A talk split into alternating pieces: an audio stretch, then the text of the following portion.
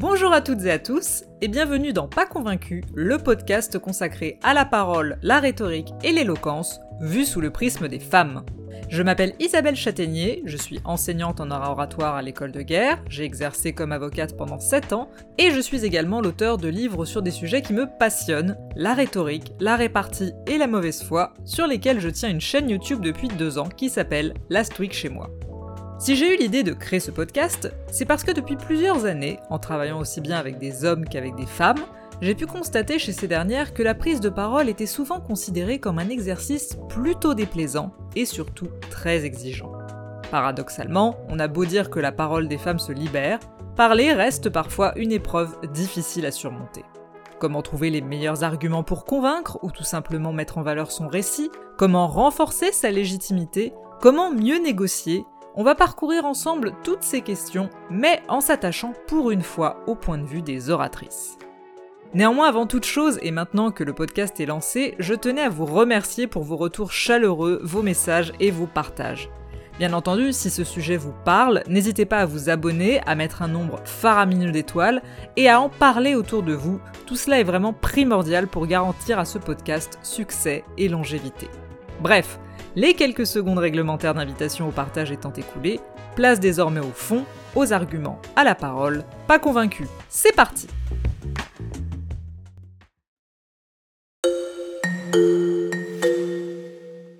Dans cet épisode, on va s'attaquer à un exercice qui constitue peut-être toute la noblesse des arts oratoires, celui où l'on doit soutenir un point de vue difficilement défendable que ce soit pour défendre les erreurs du passé, le passif d'une entreprise ou une contradiction manifeste, comment faire pour retourner une situation bien mal embarquée sur le papier? Et le point de départ de cette réflexion que je vous propose, c'est le suivant. Nous sommes le 24 mars 2022, quelque part dans un open space glacial et impersonnel du 17e arrondissement de Paris. Dans une pièce spécialement aménagée pour l'occasion, techniciens et caméramens du service public improvisent un mini studio de télévision pour pouvoir proposer aux téléspectateurs de France 2 un direct en prime time. Assise dans un fauteuil, le visage marqué par la fatigue, c'est une femme tentant son va-tout qui s'apprête à répondre aux questions du redoutable journaliste Patrick Cohen. Et cette femme, c'est Valérie Pécresse. Valérie Pécresse, c'est désormais une habituée de ce podcast. Dans le tout premier épisode de Pas convaincu, nous avions eu l'occasion de déballer l'impressionnant pédigré de celle qui fut la candidate de la droite à l'élection présidentielle de 2022. Énarque, députée, ministre et présidente de la région Île-de-France, Valérie Pécresse est censée, nous l'avons déjà dit, être rompue à l'exercice des débats. Lancée sur orbite après sa victoire au Congrès des Républicains en décembre 2021, elle connaît même une réelle envolée dans les sondages jusqu'à pouvoir à un moment prétendre à l'accession au second tour de l'élection présidentielle. Et puis, à la suite d'un meeting particulièrement calamiteux que l'on a largement disséqué dans le premier épisode de ce podcast, Valérie Pécresse décroche dans les intentions de vote, au point d'être lâchée par certains de ses soutiens. Sa participation à l'émission Élysée 2022 sur France 2 se révèle donc d'une particulière importance pour tenter de mettre fin à l'hémorragie dans son électorat. Mais voilà. Comme dirait l'autre, les emmerdes, ça vole en escadrille. À quelques jours de l'émission, et alors qu'elle subit déjà la fatigue d'une campagne épuisante, Valérie Pécresse contracte le Covid. Obligée de faire son interview en distanciel, elle doit aussi faire face au luxe de précaution des techniciens qui éprouvent le plus grand mal à fixer un micro en respectant les gestes barrières. Ce qui expliquera d'ailleurs pourquoi, dans les extraits qui vont suivre, le son pourra parfois très légèrement grésiller. Bref, il y a le contexte personnel et il y a aussi le contexte international.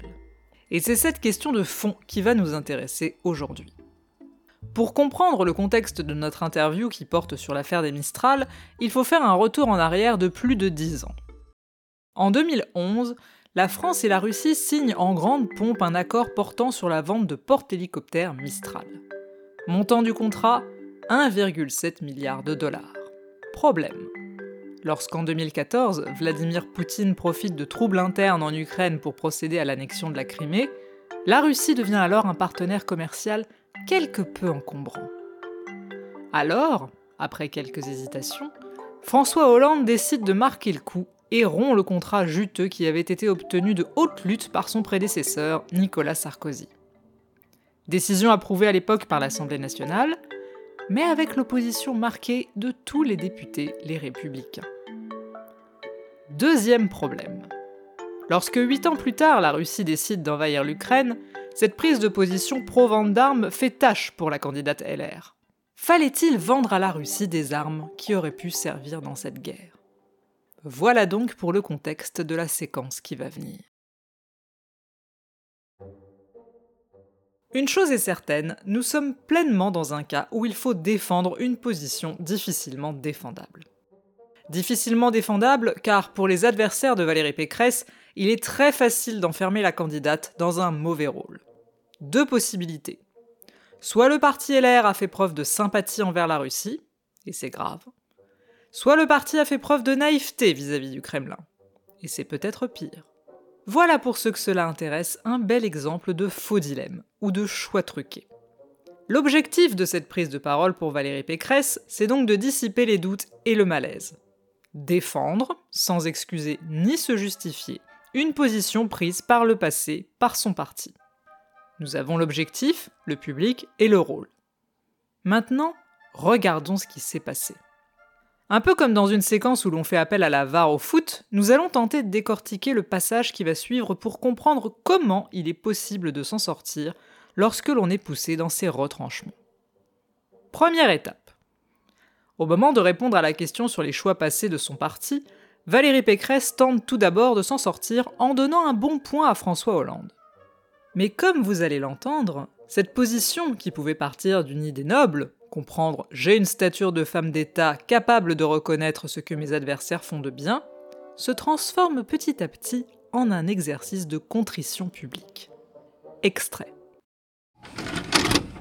Bah, écoutez, rétrospectivement, je pense que François Hollande a pris une bonne décision parce que si on avait livré ces frégates Mistral, eh aujourd'hui, elles seraient utilisées contre, vraisemblablement contre l'Ukraine, ou ou pour aider la Russie à faire la guerre. D'emblée, on entre dans le piège de la justification. Bref, ça part plutôt pas très bien. C'est alors qu'après avoir expliqué que si on avait fait comme voulait mon parti, la Russie aurait entre ses mains des armes terribles pour écraser l'Ukraine, Patrick Cohen va se permettre de couper la parole de la présidente de la région Île-de-France pour rappeler le fait suivant. Extrait. Je rappelle qu'à l'époque, tous les députés LR à l'Assemblée nationale ont voté de façon unanime contre l'annulation de la vente de Mistral. Première réflexion.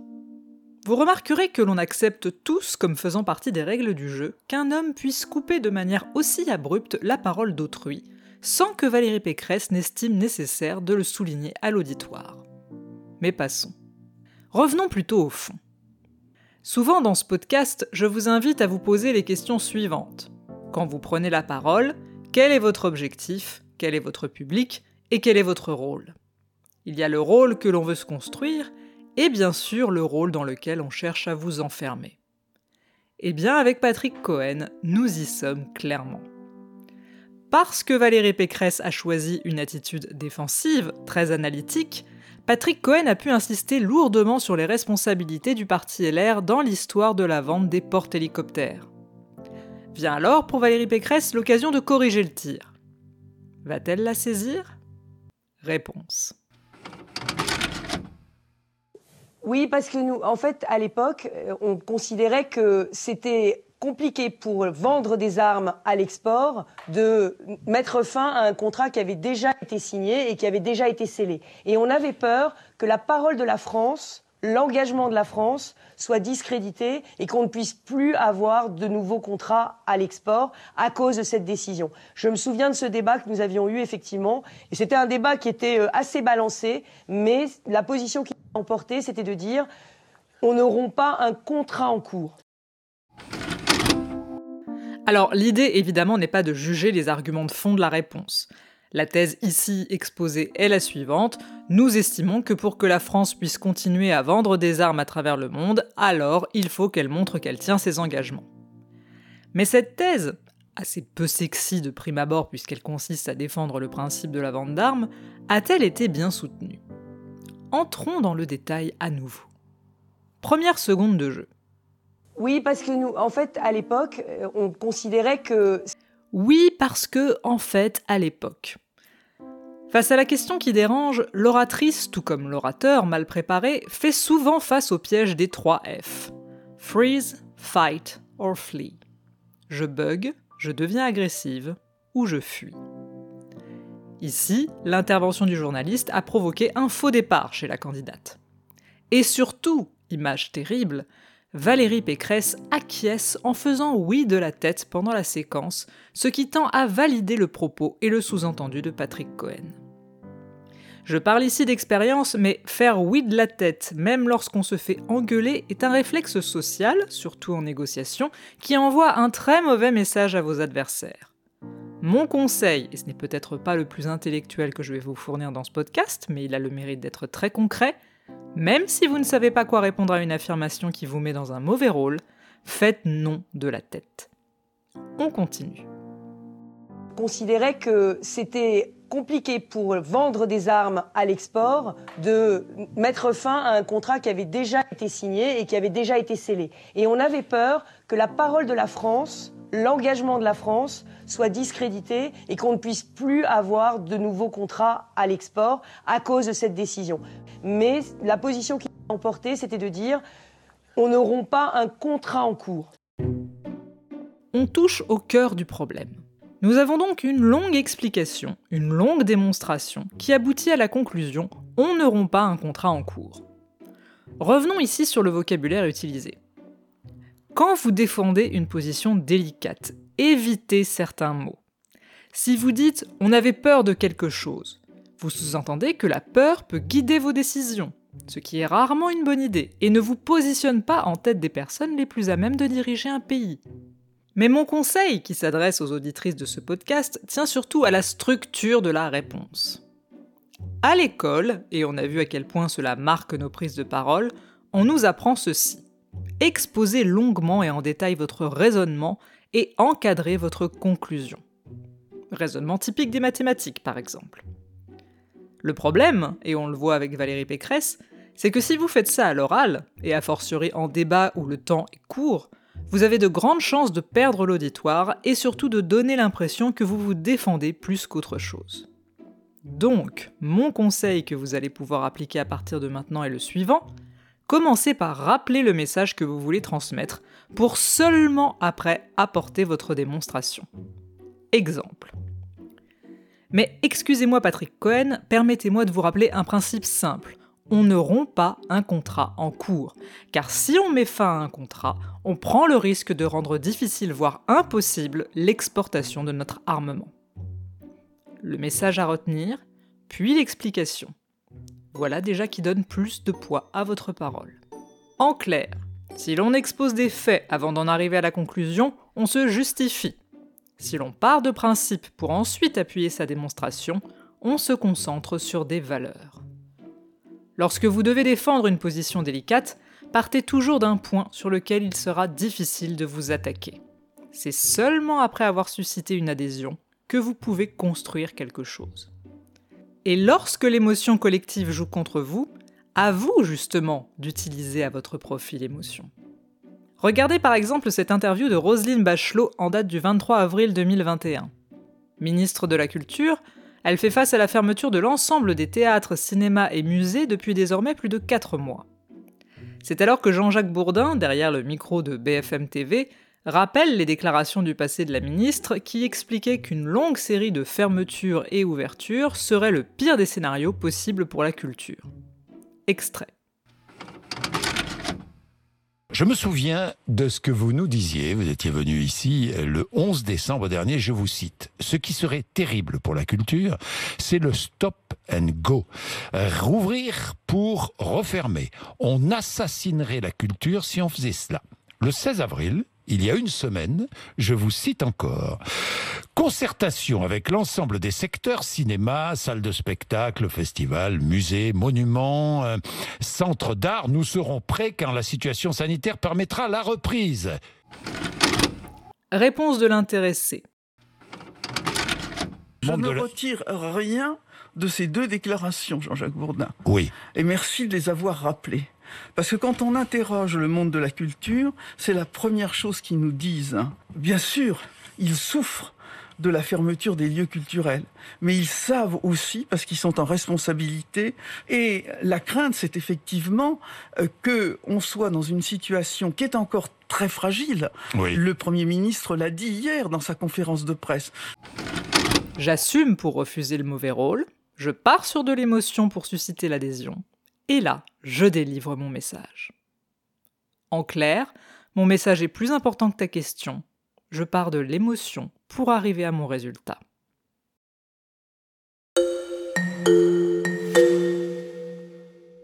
En conclusion de cet épisode, retenez bien ceci. Lorsqu'on est en situation délicate, il est facile de se laisser embarquer dans un rapport de domination. Que ce soit en négociation, dans le monde professionnel ou en politique, lorsque vous avez commis une erreur, votre adversaire s'efforcera de vous enfermer dans le rôle de l'incompétente. Alors le plus important est de refuser ce rapport de force. En partant du général ou de l'émotion pour aller ensuite vers la démonstration, vous gagnez de l'oxygène et vous faites passer votre message avant l'animosité de votre adversaire. Mieux encore, il arrive parfois que l'on trouve dans la mauvaise foi et l'animosité de son adversaire la force nécessaire pour retourner la situation en sa faveur. Alors, comment repérer et utiliser la mauvaise foi de ses adversaires? Rassurez-vous, on en reparle bientôt.